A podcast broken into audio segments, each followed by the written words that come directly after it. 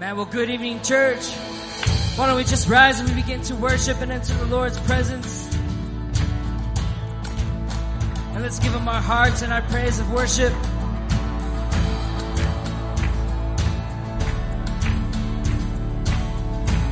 All right, church, we're going to do this. We worship your name, Heavenly Father. We welcome you into this place. Receive our worship, Lord, and our praise. We thank you, Satan fall like lightning. I saw darkness run for cover. But the miracle that I just can't get over, my name is registered in heaven. I believe in signs and wonders. I have resurrection power. Still the miracle that I just can't get over. My name is registered in heaven. Yeah, my praise belongs to you forever. Come on, we sing. This is my testimony from death to life. Cause grace rewrote my story. I'll testify. By Jesus Christ the righteous, I'm justified. This is my testimony. This is my testimony.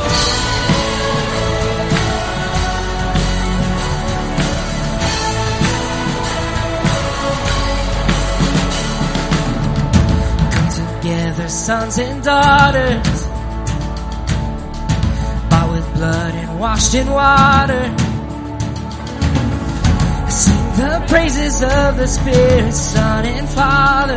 Our God will finish what He started.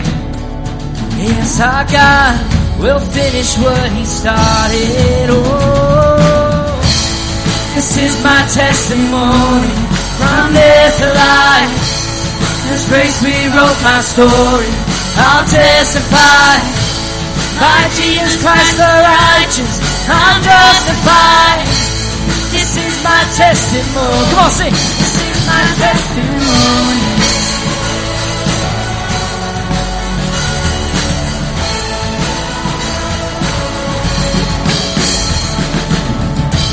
Come on, let's up of our voices.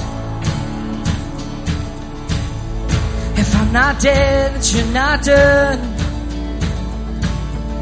Greater things are still to come. Oh, I believe. If I'm not dead, that you're not done. Greater things are still to come. Oh, I believe. If I'm not dead, that you're not done. Greater things are still to come. Oh, I believe. If I'm not dead, that you're not done. Greater things are still to come. Oh, I believe. Come on, lift up our voice. This is my testimony from death to life. Cause grace rewrote my story. I'll testify. By Jesus Christ the righteous, I'm justified. This is my testimony. Oh, I'm alive. This is my testimony from death to life. This grace rewrote my story. I'll testify. By Jesus Christ the righteous, I'm justified. This is my testimony. This is my testimony.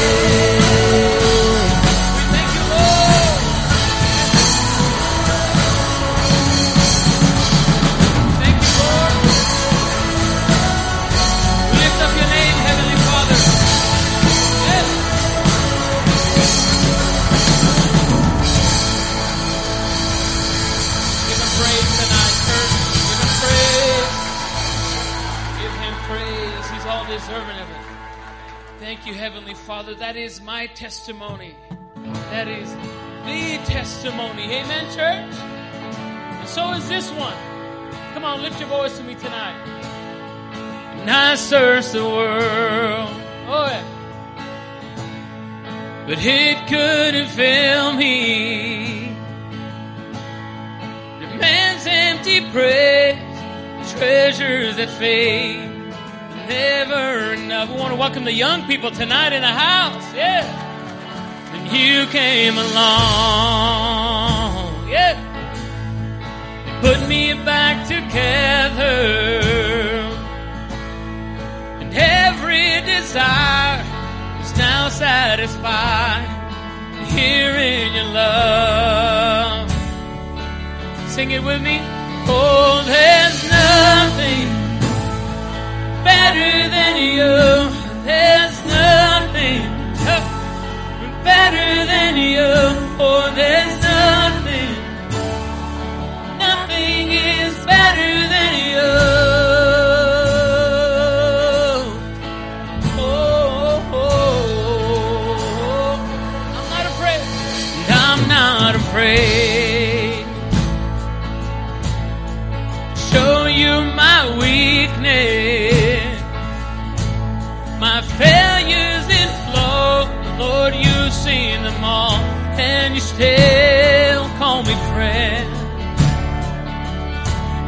a God.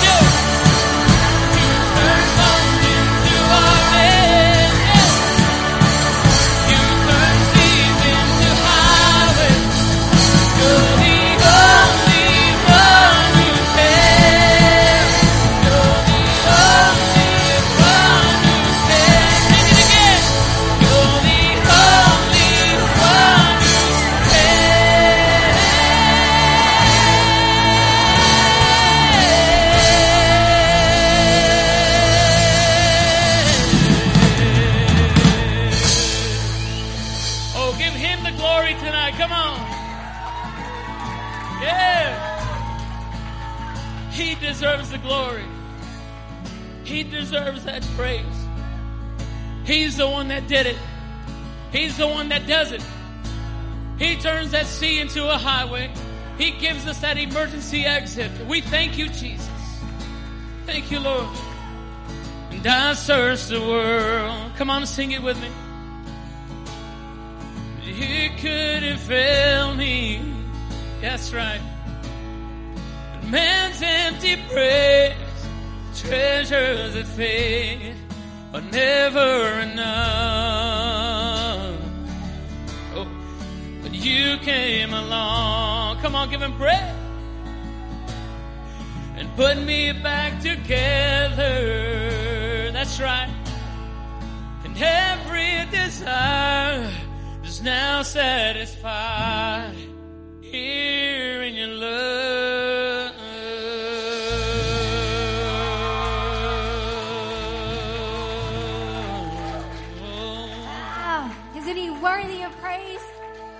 You know, our first song, our first song was called My Testimony.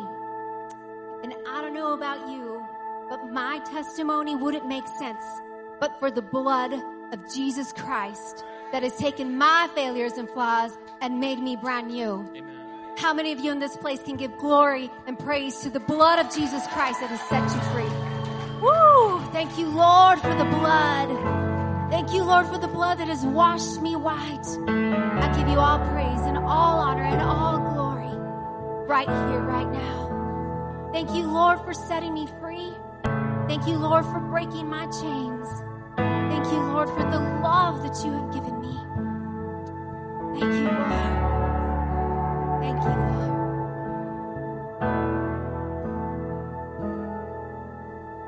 I was a wretch. I remember who I was.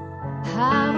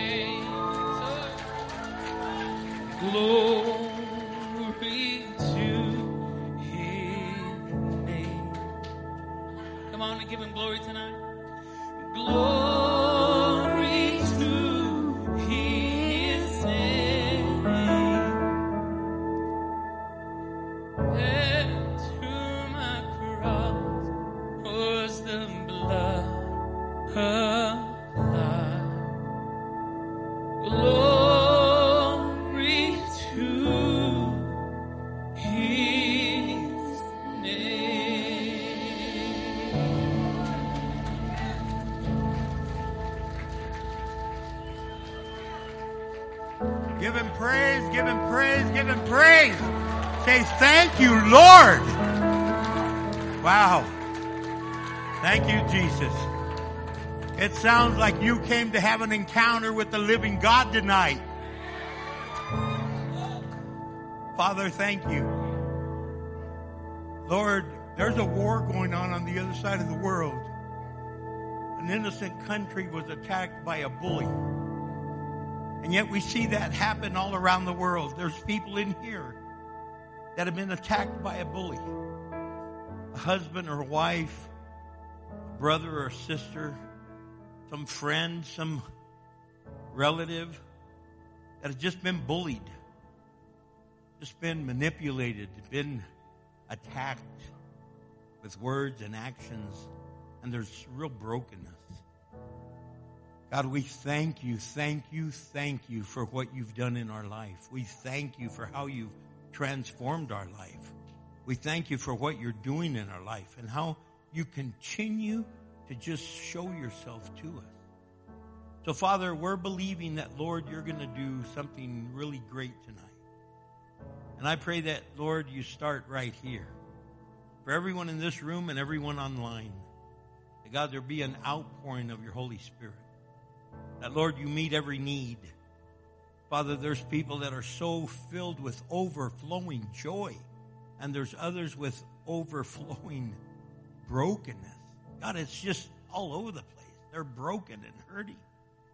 Thank you that, God, you are the God that heals and restores.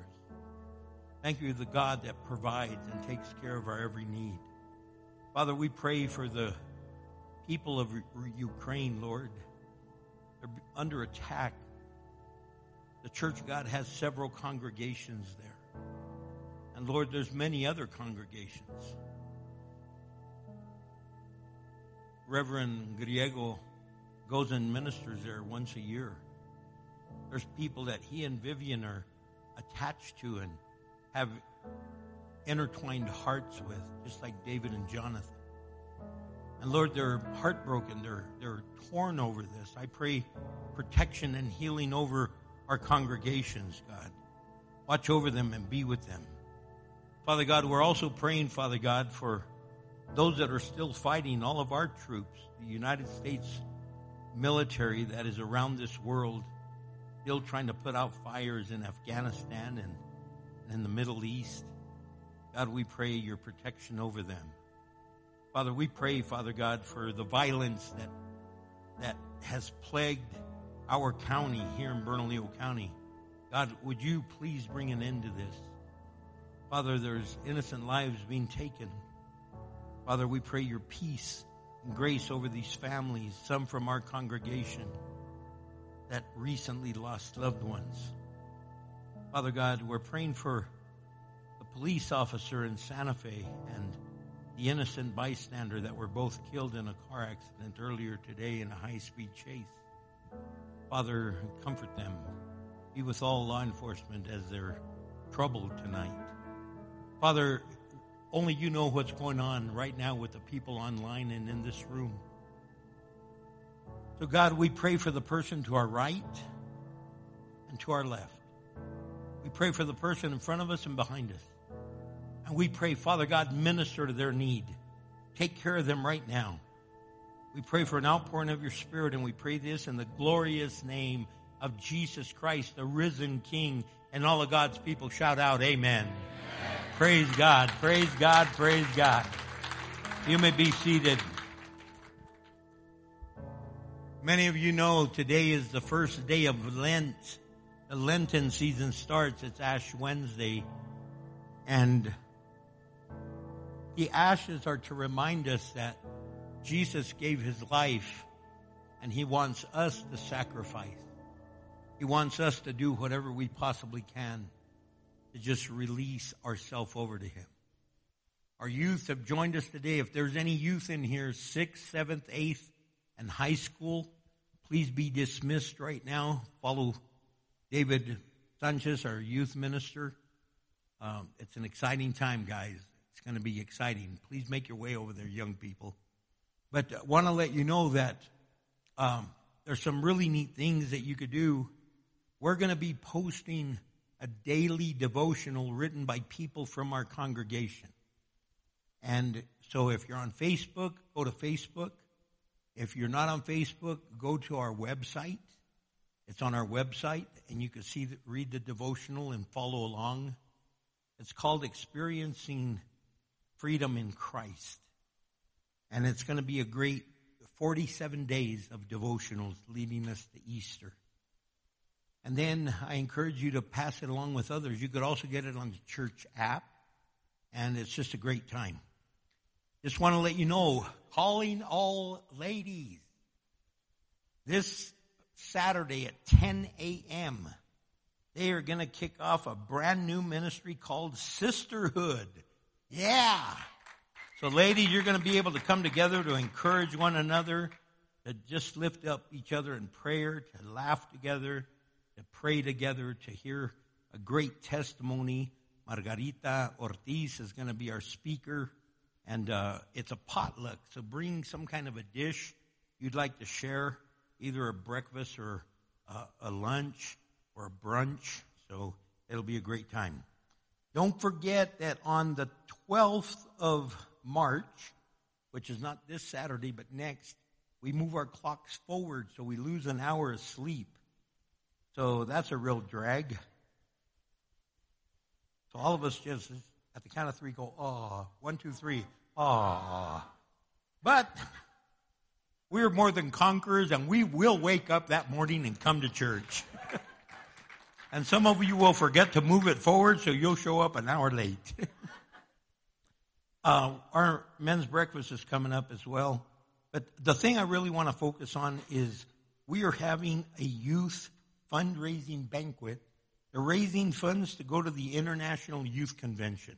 They keep talking about IYC. IYC is International Youth Convention. And it's really, really going to be neat. It's going to be a lot of fun.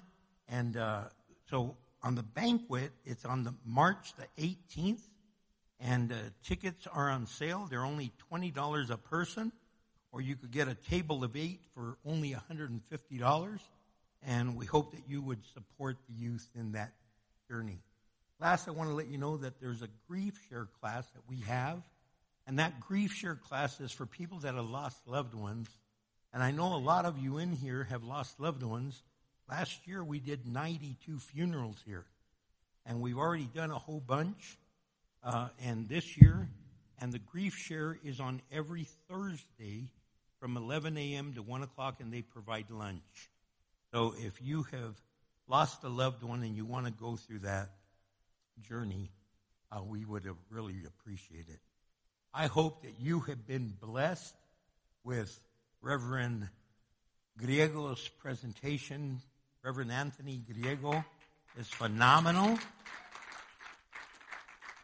He, has, he and his wife have served as pastors, as missionaries, and he's a professor, teaches in the Bible college in Flagstaff, Arizona, and also in the Ukraine and many other places, including here.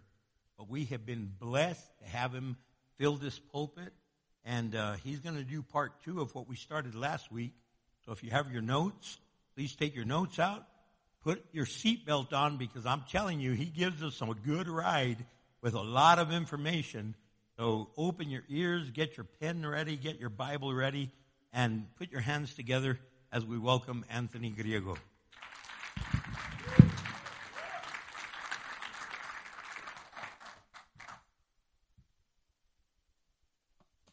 Thank you, Pastor.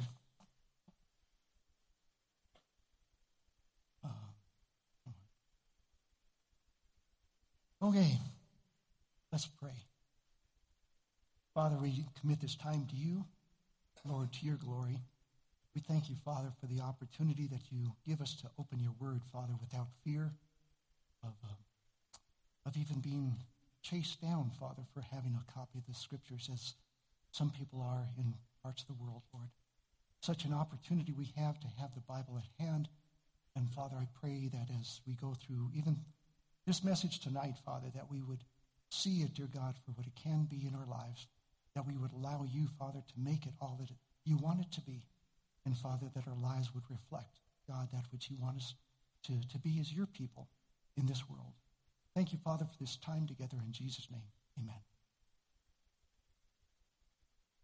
Well, last week, I uh, committed probably one of the, well, probably the second most important, uh, I'm not sure I'd call it sin, but offense of a, somebody behind a pulpit, and that is that I went over time. It wasn't my fault. The clock wasn't running. And if you're going to ask me, you know, what was the most, the number one sin behind a pulpit, um, I don't know. Because by God's grace, I don't think I've committed it yet. So um, I'd like to, to show you, um, every year I go to Ukraine, uh, there's a, a Bible college called Word of God Bible College. And it's founded by a couple, they're probably now in their 70s, maybe mid 70s. They've been there for almost 25 years, and they are basically train, training Ukrainians to lead their churches. And um, I have a picture of, of some of them up there. Can we show that? Maybe not. Anyway, um, so I, what I teach there is I teach two different classes. One is apologetics, Christian apologetics, and that doesn't mean that you're apologizing for being a believer. It means that you are learning how to defend your faith, how to give people a reason why you believe. And the second thing that I teach there is the uh, New Testament survey. So we go through the Gospels, all four Gospels in the book of Acts in eight days. So you can imagine the pace that this thing is at. Um, so if you're if you're having trouble keeping up tonight, I, I, I would understand because I'm used to going pretty fast, but I hope I hope this will work. Um, Pastor originally had introduced me as, as having a doctorate. I, I do not have a doctorate. I have a master's degree in divinity. And I didn't go to Dallas Theological Seminary, which is like where Charles Swindoll is. I went to Talbot Theological Seminary, and they're like sister sister seminaries. Uh, Talbot is where John MacArthur came out of, or, or Josh McDowell, if you're familiar with them. And those were guys older than me who, who went through before I ever got there. But, but, but both of those schools are non denominational, which means that they're not tied to any denomination, either Baptist or, or Methodist or whichever. They just purpose to be Christian. And the neat thing about that is this from the time that you get there, one of the things that they really try to, to get into your mind is that every time you open up the Word of God, you have a bias. Even before you get through reading a passage, you already think you know what the passage is going to tell you. And if you don't realize that you have that bias, then you have the bias even worse than most people. You see what I'm saying? But that's where we all start. And so what happens is that we open up the scripture and we already think we know what it's going to say, so we kind of, uh, you know, work in that direction. And sometimes we'll try to force the passage to, to give us what we want from it. You, you, you understand what I'm saying? So this is where we are taught to be careful not to make claims or promises that God didn't promise. And I believe in God's promises, but I need to be careful that I know the ones that He's given to me, right? If God has promised to destroy the Philistines, I am so grateful that isn't my promise, right? I don't want to be in that number. But see, what happens when people, when people misunderstand or misinterpret the scriptures? What happens when they look at a biblical pack, uh, passage and they, they grab it and they force it to be what they want it to be? Does it matter?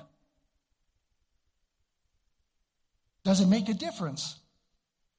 Now, one of the things that we cover in apologetics is that I, I will say, okay, somebody is going to come up to you that you're trying to share the gospel with, And they're going to say, you know, Christians have committed acts of injustice, war, slavery, genocide, and opposition, all in the name of Jesus, and have even used the scriptures to defend their actions.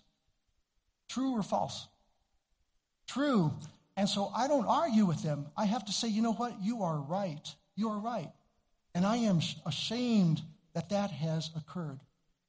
But I can't argue with you. That is the way it's been. And why does that happen? Because again, people have taken the Word of God and they'll read what they want to read and they'll make it, they'll interpret it the way they want to interpret it. So, in this process of how to effectively study the Word of God, we are looking at, at four steps. The first one is context. You have to make sure you understand what type of passage you're looking at. And you have to understand what the situation was, right? Then you have to look at, at the observation. As you look at a passage, you have to very, very carefully, and this is what we did last week, you have to very carefully look word for word what the, the passage is saying and also what it is not saying. Because quite often we will take a passage and read it so fast, especially if we come with a bias, we already know it. And, and nobody can talk to us. Nobody can even show us, look, did you really read it carefully? And this isn't, this isn't just anybody. I mean, this is, this is, this happens to, to, to everybody. My wife has been in a, in a women's Bible study for years, and this one dear old saint woman, I mean, we love this lady. She was like a mother to us. No matter what the question was, her answer was, Well, Jesus loves us. Well, that's true. That's true. But what does this verse say? We're not talking about that, right? And it's a good answer, but it didn't come from the, from the, the context of the passage. So tonight, what we're going to do is we're going to finish up the four step process with lessons on how to interpret the Word of God, interpret and apply the Word of God. The first one is interpretation. And we are cautioned that we need to learn how to handle the scriptures with care, with respect, and to let them speak for themselves. 2 Timothy 2, verse 15 says, Work hard so that you can present yourself to God to receive his approval. Be a good worker, one who does not need to be ashamed and who correctly explains the word of truth. That ought to be our goal. We don't want to do any kind of scripture twisting. We want to understand what the scripture says because that's what people need to hear. So, if you, if you think about interpretation, the question is, what does it mean? When you look at a passage, you have to say, okay, what is this passage saying to me? And you have to, you have to apply certain tests to your interpretation, okay? I think I've got five or six of them here. The first one is you have to make, you have to ask yourself if your interpretation makes sense according to the intent of the author. Here, for example, in Matthew 18, verse 19, I also tell you this if two of you agree here on earth concerning anything you ask, my Father in heaven will do it for you. How many of us have ever heard that verse? All of us, right? If you take that without context, we ought to grab, I'll bet there's two of us in this room that would like the war in Ukraine to stop tonight, right?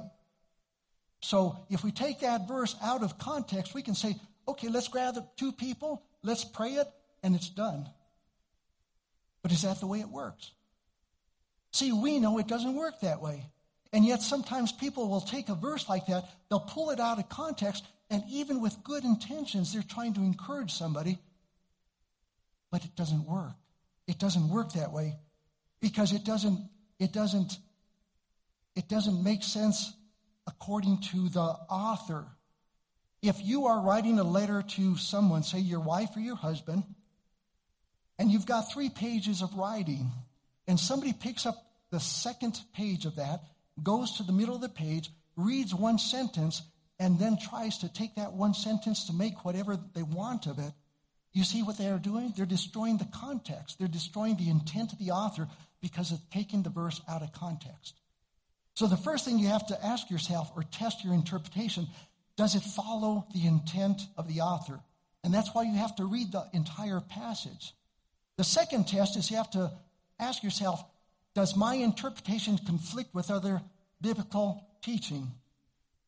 In this case here, we believe that the, the Holy Scriptures are inspired by God. and without error in their autographs. In their original writings, we believe that there were no errors.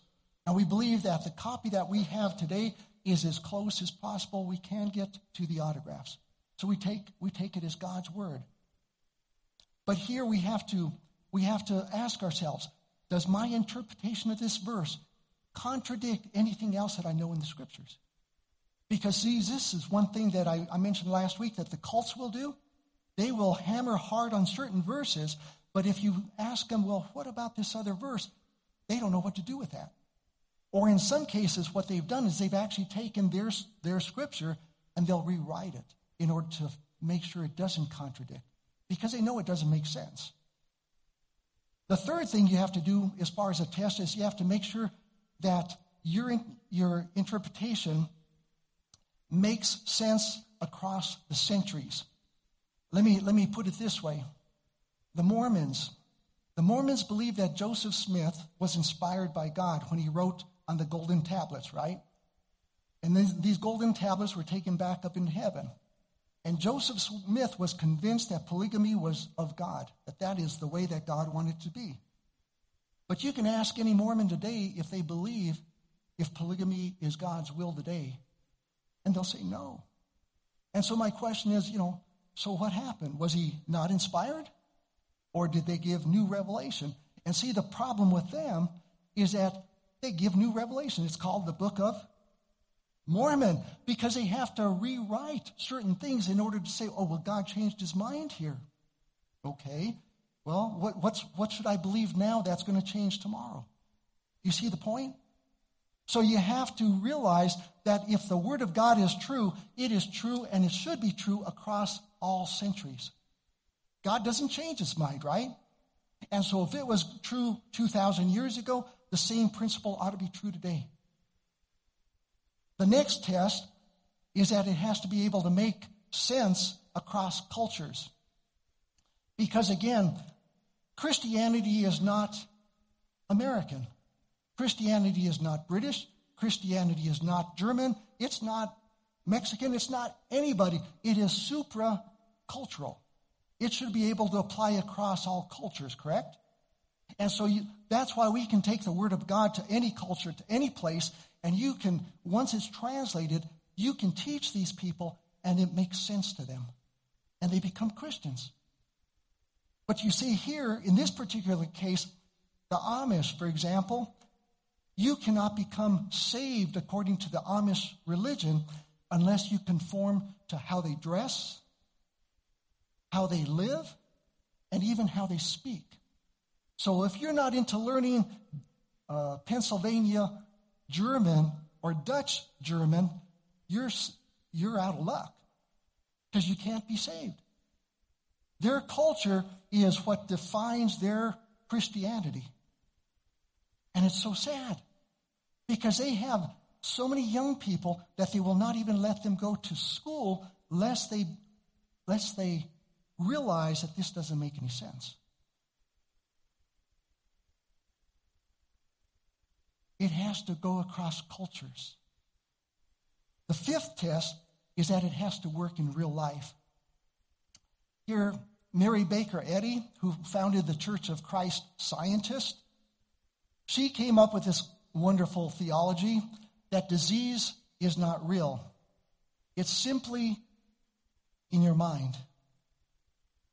She herself uh, disavowed any kind of medicine in fact, what happened with her, let me read this. It says, Disease is not real because human body and the entire material world are mere illusions, a waking dream. Those awoke and who know the truth can instantly heal themselves provided they show no doubt by relying on any doctor, medicine, even aspirin or vitamin. Not even painkillers, although she herself is reported to have often use heroin to cope with her physical pain. The result of this, and this, this you can Google, countless men and women and children have needlessly suffered and died of treatable ca- cases of infections, tumors, diphtheria, flu, because their religion would say If you go there, you don't have faith. You don't have faith. There was one story I read just as, as I was studying for this. This one woman, she watched her father, who was graduate PhD from Columbia University, wither and die. He had gangrene on his feet, and it got to the point where his leg literally fell off. He could not take anything to deal with the pain, and he died a miserable death. And his daughter says, I can't wait till, till that whole church collapses into the dust. She is so angry, she says, because not only for my dad, but a, across the, the world, countless people buy into this. But see, it doesn't make sense, does it? It doesn't work in real life to pretend that the pain, physical pain you're going through, is only a dream. How many of us have lost people that we know to COVID? Are we dreaming? Are we dreaming that they're not around anymore? You see, it has to work in real life. There's a Bible college in Edinburg, Texas, and they minister, they, they train mostly people going to Latin America to, to be ministers there, to missionary. And they said this that Christian churches in Latin America are growing quickly from 4% in 1970 to almost 20% today. One thing that has spurred this growth is an ever increasing teaching of the prosperity gospel, where feel good, man centered, motivational messages with promises of health, wealth, and happiness are presented instead of the Christ centered message of the gospel. So they go down there and they tell these people because they really want to save people. I don't, I don't doubt that. But they will tell them, look, if you accept Christ, this is, this is a good life you're going to get. Now, what's wrong with that picture? Except that it doesn't work, does it? If, we, if, if you convince somebody to become a believer that their life is going to be better, their life may not be better. This very day, there's going to be at least a couple hundred Christians that are going to be put to death because of their faith in Jesus Christ. That's the way the world is. And so if we take what we want to, to even help people, if we twist the, what, what isn't in the Word of God, we're doing them a grave disservice, are we not? Right? We don't want to do that. And so even this one fellow, his name is Russell, uh, uh, Bertrand Russell. He's a Nobel laureate, amazingly smart guy, died 20 years ago or so and, and incredibly smart. He was a professor at Oxford or Cambridge, but a stout atheist. And you know why? Because he says the beginning of, of real wisdom is when people quit believing what isn't true. Now, see, he looks at so much of what goes on, even as Christianity, even if it's Amish, even if it's uh, Mormons or whatever, and he says none of this is true. And he rejects the whole thing. But we have to accept what is real because you know what? That's where we live. And if we go trying to tell other people, well, it's not really that way, do they know that people die? Yes, they do. Do they know that there's pain? Yes, they know that. And do they think that life is going to be the bowl of cherries just because they pray and accept Christ? They better, they better will not know that, right? We want to tell them, look, it may get harder. It may get harder because you accept Christ. And I don't want you to be blindsided. But these are the things that you have to test your interpretation against, okay? So then we move to application. James. James chapter 1, verse 22 through 25. And it reads this But don't just listen to God's word, you must do what it says. Otherwise, you are only fooling yourselves. For if you listen to the word and don't obey it, it's like glancing at your face in a mirror. You see yourself, walk away, and forget what you look like. But if you look carefully into the perfect law that sets you free, and if you do what it says and don't forget what you have heard, then God will bless you for doing it. So after you do your study the context of the passage, and you do careful, careful observation, word for word, because every word is important, right? And then after you do your observation, you let it give you the interpretation. And you don't stop there because now you have to say, okay, application. The question is, what does it matter to me? A lot of people will say, you know, that book, the Bible, it is so old, it's been around forever. It's not even relevant to me today. Why should I even waste my time with it? But if you open it up, you will realize it is more relevant than you ever realized. It is relevant to our lives today. So when you come to your application, you are going to have to test your application. First of all, you have to ask yourself, is it supported by the text? So let me show you one passage from Leviticus 17:14. It says, "The life of every creature is in its blood. That is why I have said to the people of Israel, you must never eat or drink blood, for the life of any creature is in its blood. So whoever consumes blood will be cut off from the community." Now go to an, another verse on that, Acts 15:20. This is at the Jerusalem Council. And it says, instead, we should write and tell them, it's talking about the Gentiles, to abstain from eating foods altered, uh, I'm sorry, offered to idols, from sexual immorality, from eating the meat of strangled animals, and from consuming blood.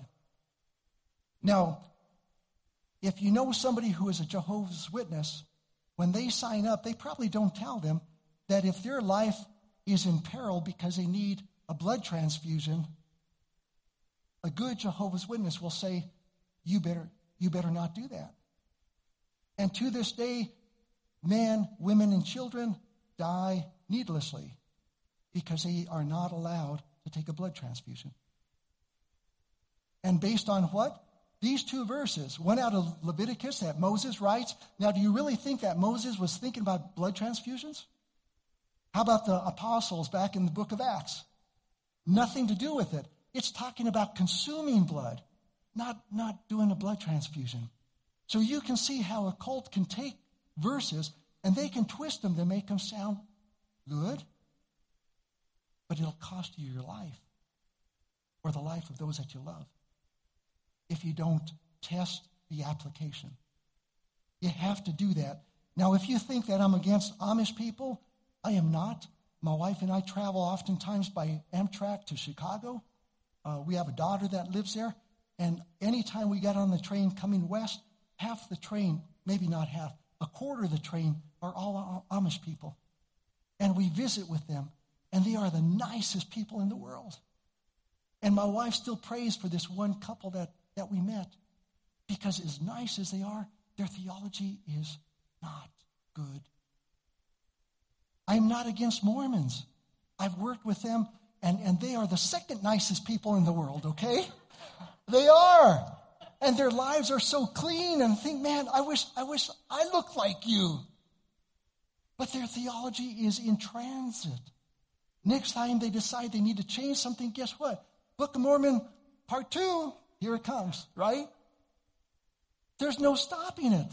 Because if they can do it once, what's to say they can't do it again? And I'm not against Jehovah's Witnesses. My best friend in high school was Jehovah's Witness. It's not that I'm against any of these people. I love these people. I hate their theology because it is not biblical. It is not biblical, and it is sending people to early death. It's sending people to hell. And that, that makes me weep. Because when you try to talk to somebody like that, you know how hard it is to get through to them, right? If you've ever done that, it is hard. But we pray for them. So that's a test of your application. The third or second test is the application correct to the context. There is a book that we used to read to our, our children when they were growing up. It's called Lazy Jack. I love this book. And it's about this fella. He's a young guy. He's laying in bed, and his mom comes up to him and says, You lazy Jack, why don't you get up and go get a job? And so he gets up and he goes and gets a job and he works all day. And at the end of the day, the guy that he works for hands him a coin and says, Good work, here's your coin. And he walks home holding his coin in, in his hand. And by the time he gets home, his, his mom says, Well, what did you get? And he said, Well, I lost my coin.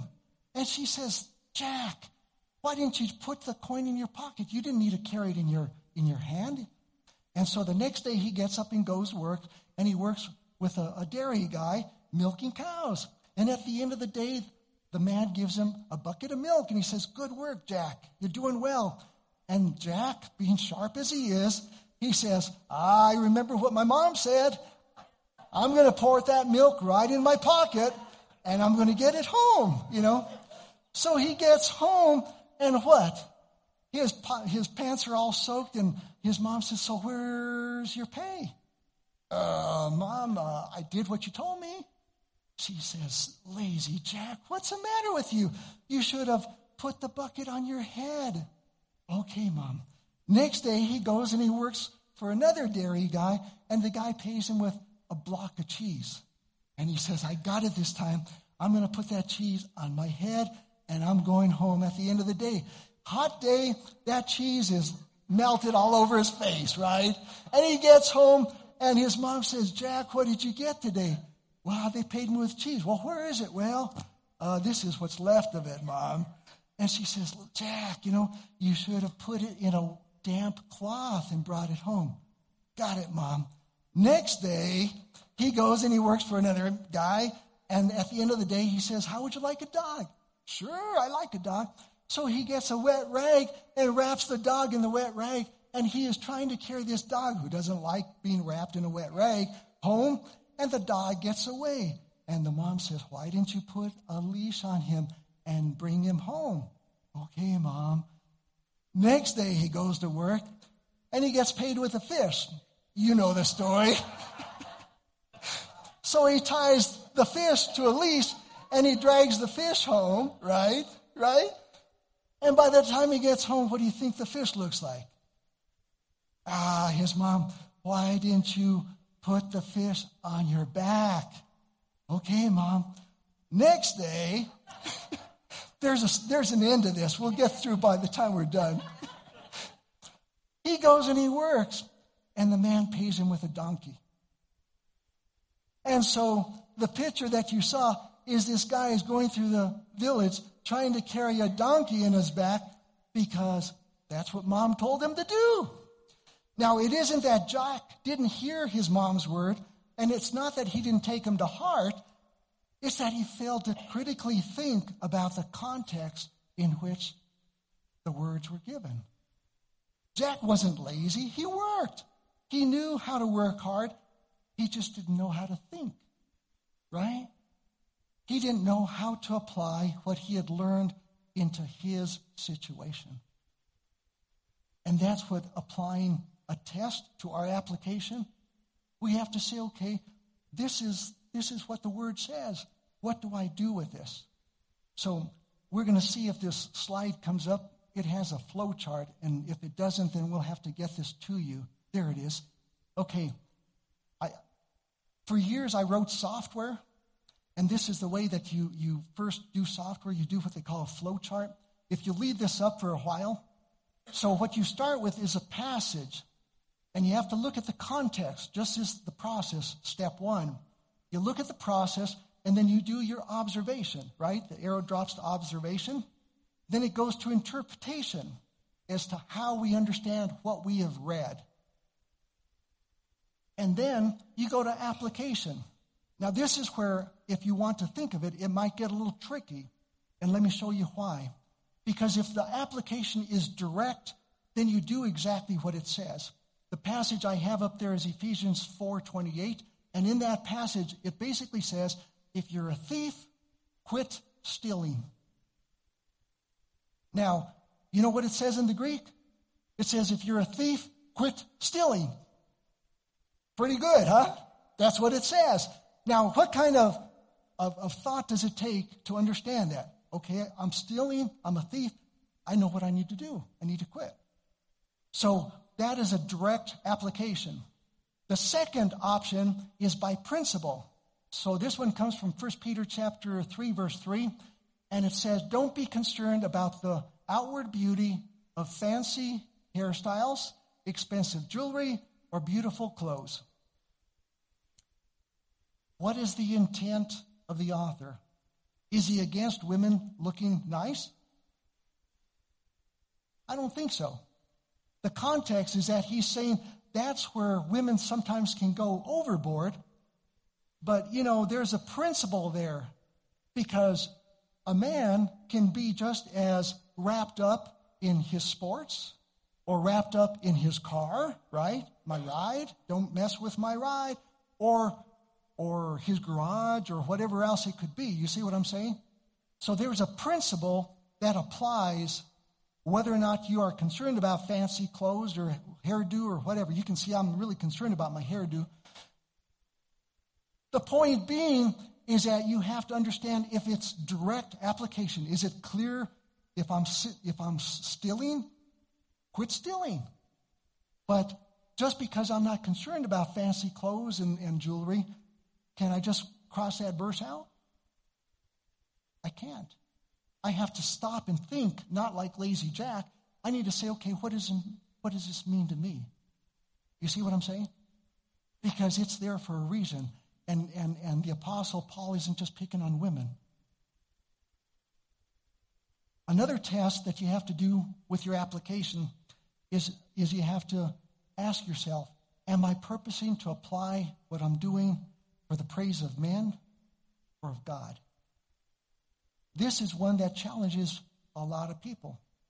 Because you know what? Sometimes as we are getting re- ready to go to church, we make sure that we put on the right looks, don't we? That we come here, make sure the smile's in place. Yep, got it. Okay. We'll get back to the car.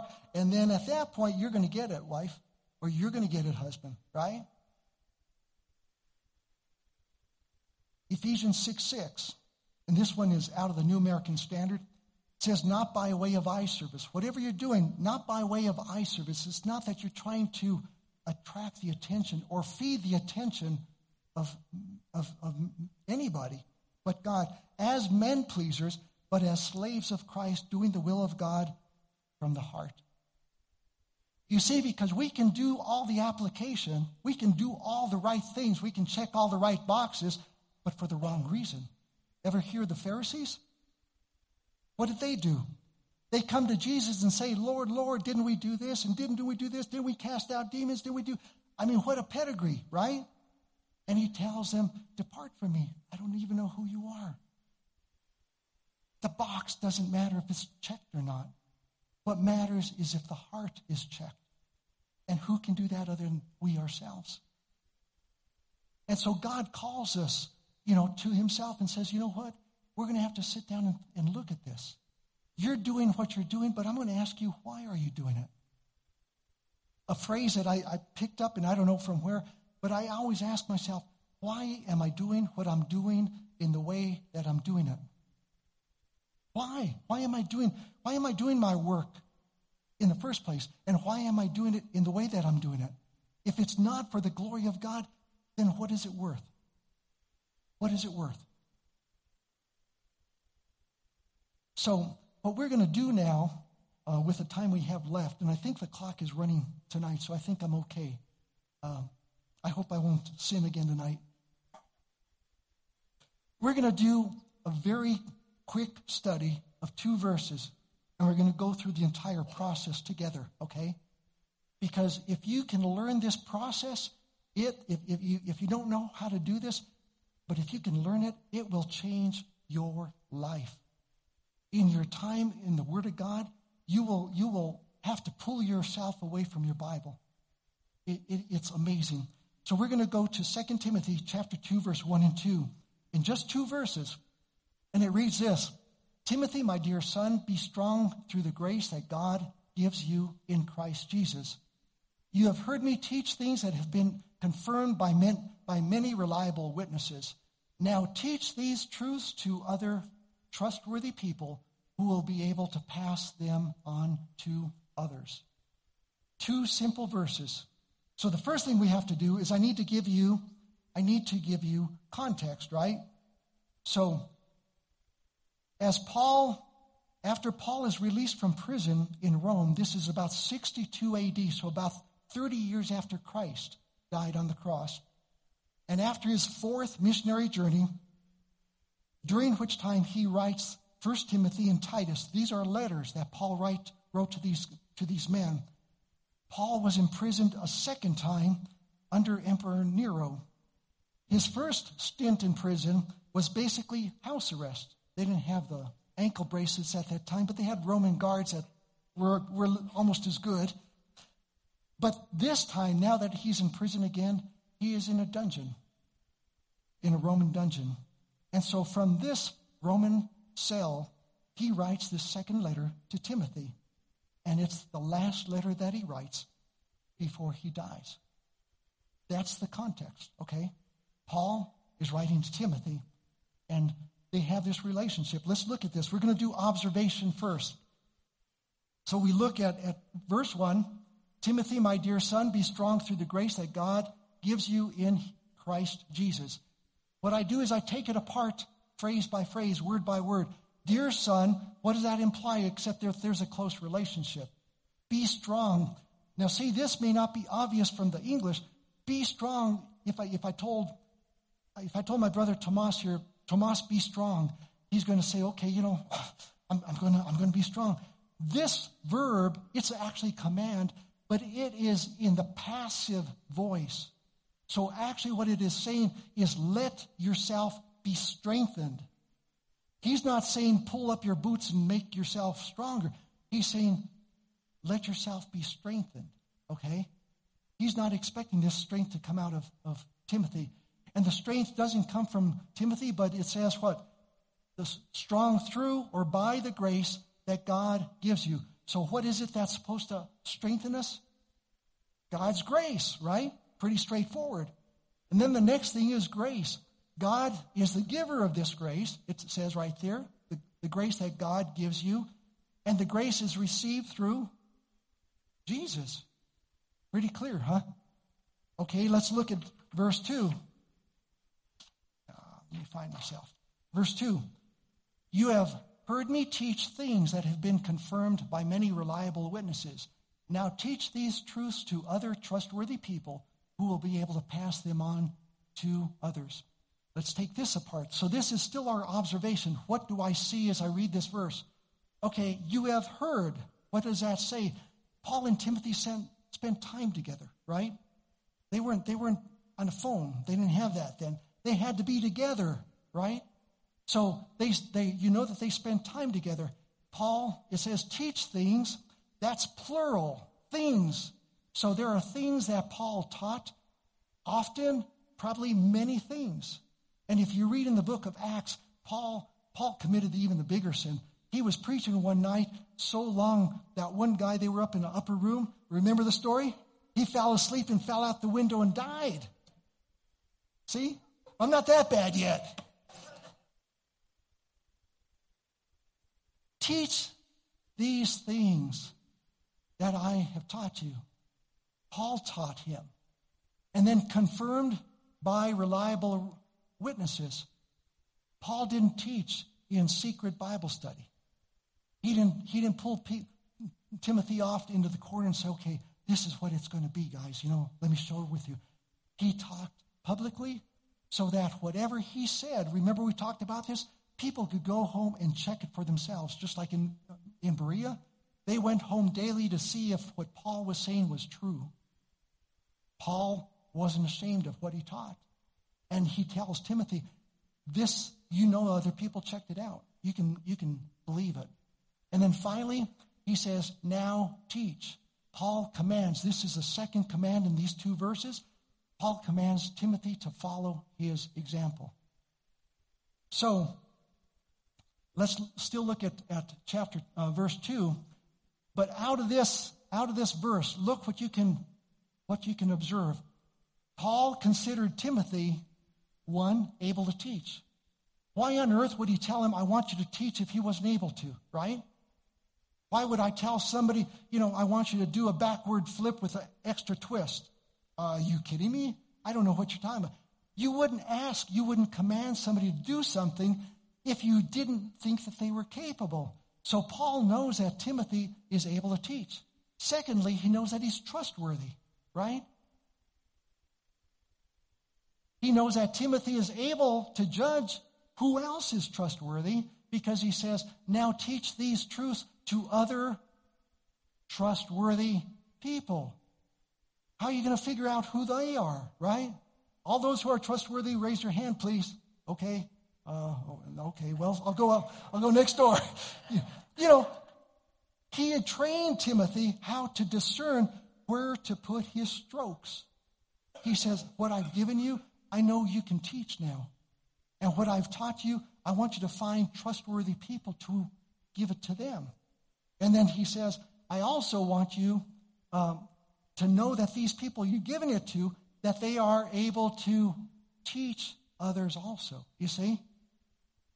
And so Paul believes that Timothy is now equipped to be able to determine who can multiply themselves spiritually. And so you come to, to this next slide or ask the question what does Paul want to see happen after the Lord takes him home? What, why? He's writing this last letter that he's ever going to be writing while on this earth. What does Paul want to see Timothy do? And this is what it is. He wants Paul, Paul wants to see generations of spiritual people reproduced. You take Paul, what God has given him, he's given to Timothy, who he counted trustworthy and able to teach. And he tells Timothy, you pass it and you find trustworthy people who are, who are trustworthy and able to teach so that they can teach others.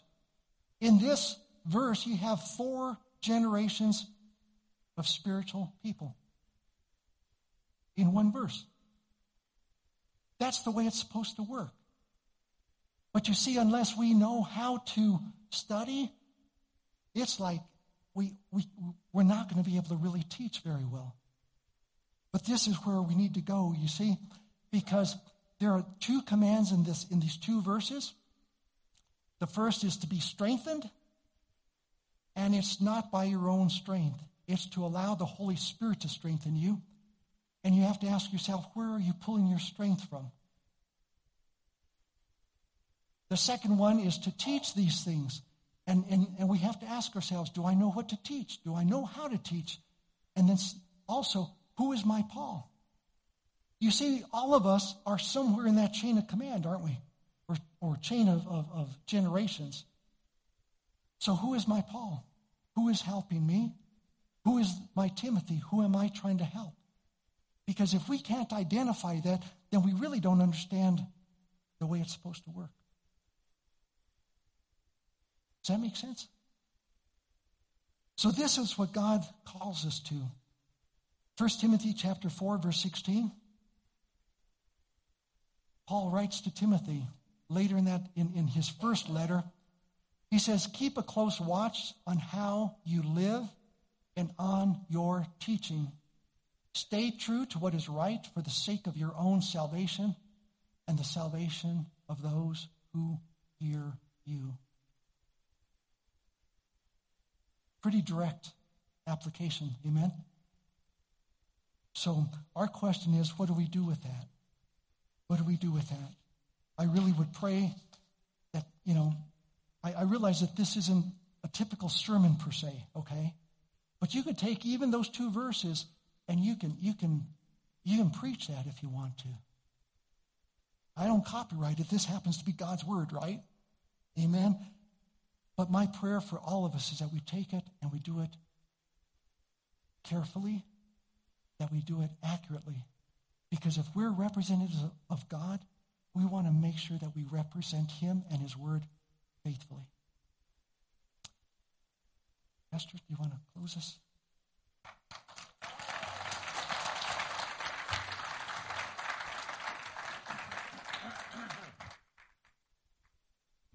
It's an incredibly powerful sermon.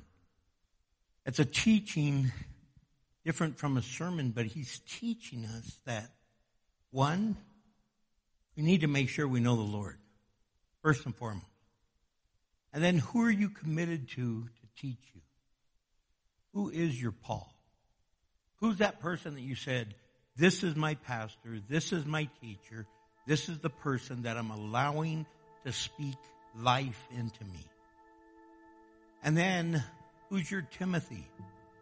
Who's the person that God has put in your life that you are to train up and disciple and bring them to the knowledge not only of Christ, his saving knowledge, but the knowledge of all of God's word. Some of you don't have a Paul in your life. You haven't committed to a church. You haven't committed to a teacher, a pastor, someone that's going to speak into your life. And some of you don't have a Timothy, someone that you're teaching, someone that you're mentoring, someone that you're bringing alongside of you. Look, the Bible says to cast all of our cares one to another. In other words, we're supposed to really be able to share the load. Some of you are carrying a heavy duty load right now. I've been praying with some of you. I know you're going through marital problems. You're going through problems with your children, problems at work, problems with your finances. You're overwhelmed by life. Some of you are saying, I don't know if how we're going to do it. But I'm telling you, God's word teaches us. Not a name it and claim it. I believe it and it's going to work out. He says, in this world you will have many trials and tribulations, but be of good cheer because I've overcome the world. He's saying, see, the difference between a Christian and a non-Christian is we still have the problems, but we show a lost and dying world how we get through it. So be that testimony. So if there's anyone here that's never even started a relationship with the Lord and you've never given your life to Jesus Christ and you want to do that tonight, just raise your hand and say, you know what, Pastor, that's me. Anyone over here? Anyone over here? I don't want to leave anyone out. Well, then what I want to do is invite you to take time to really commit yourself. Commit yourself first and foremost to God. Rededicate yourself. Say, God, I've strayed away some. And this being the first day of Lent, this being Ash Wednesday, where you remind us of the sacrifice that you made. God, I'm going to sacrifice and I'm going to commit to give some things up. I'm going to give up a television show. I'm going to give up social media or at least an hour of it so you can spend that hour with God. Reading His Word, listening, listening to to different chats or maybe some kind of blog, something that's going to feed your life. Some of you need to give up some things that you know are destructive and you only give it up for Lent. So for the next 47 days, you don't do it. But come Easter Sunday, orale, let's do it, man. Let's get a double portion of sin. So instead, say, God, I'm just going to do one day at a time. But let my 47 days turn into 47 years. That I'm going to walk with you. So would you stand with us? This is an amazing song. And if you want prayer, I invite you to come up, to lay down your burden, to say, God, I need your help. I need you desperately. I need you to intervene. God, I need you to work in my life. Someone has been teaching me that you can make a difference. Tonight, I'm going to claim that difference to show me the way. So if you want prayer, make your way up. We're not going to keep you all night. We just want you to, to take time to have someone pray with you. And then we'll close in prayer. I was a wretch. I remember who I was. I was lost. I was gone. I was running out of time. Sin separated. The breach was far too wide. But from the far side of the chasm, you held me in your sight. So you made a way across the divide, left behind heaven's throne to build it here inside. And there at the cross, you paid the debt I owe, broke my chains, freed my soul. For the first time I had hope. Thank you, Jesus,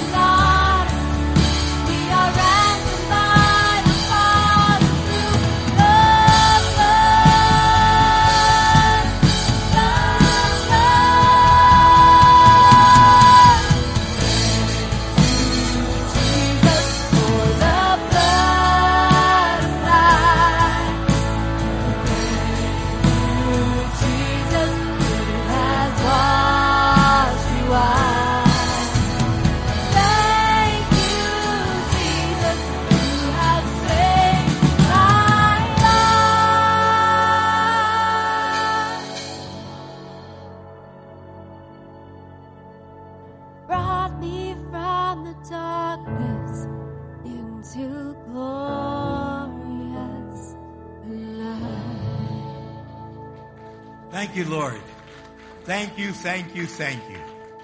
Lord, we bless you and praise you for who you are. God, you're such an amazing, loving God. Father God, we come before you and we just give you thanks and praise for your faithfulness, for your goodness, for your mercy, for your grace, for your love. Lord, I pray that we learn to live in that love, grace, and mercy. And that, Lord, we would be found faithful. God, I pray that you be with every person in this room, every person online, whether across the street or across the world. I pray supernatural move of your Holy Spirit. Thank you so much, Father God, for Reverend Anthony Griego and his delivery of the Word of God. Father, he has challenged us how to study and how to dig deeper in the Word so that as we are strengthened and we allow you to strengthen us, that we would help strengthen others. We pray in the mighty name of Jesus Christ our Lord and God's people said amen. Please make sure you greet somebody on the way out. Don't forget ladies this Saturday at 10 a.m.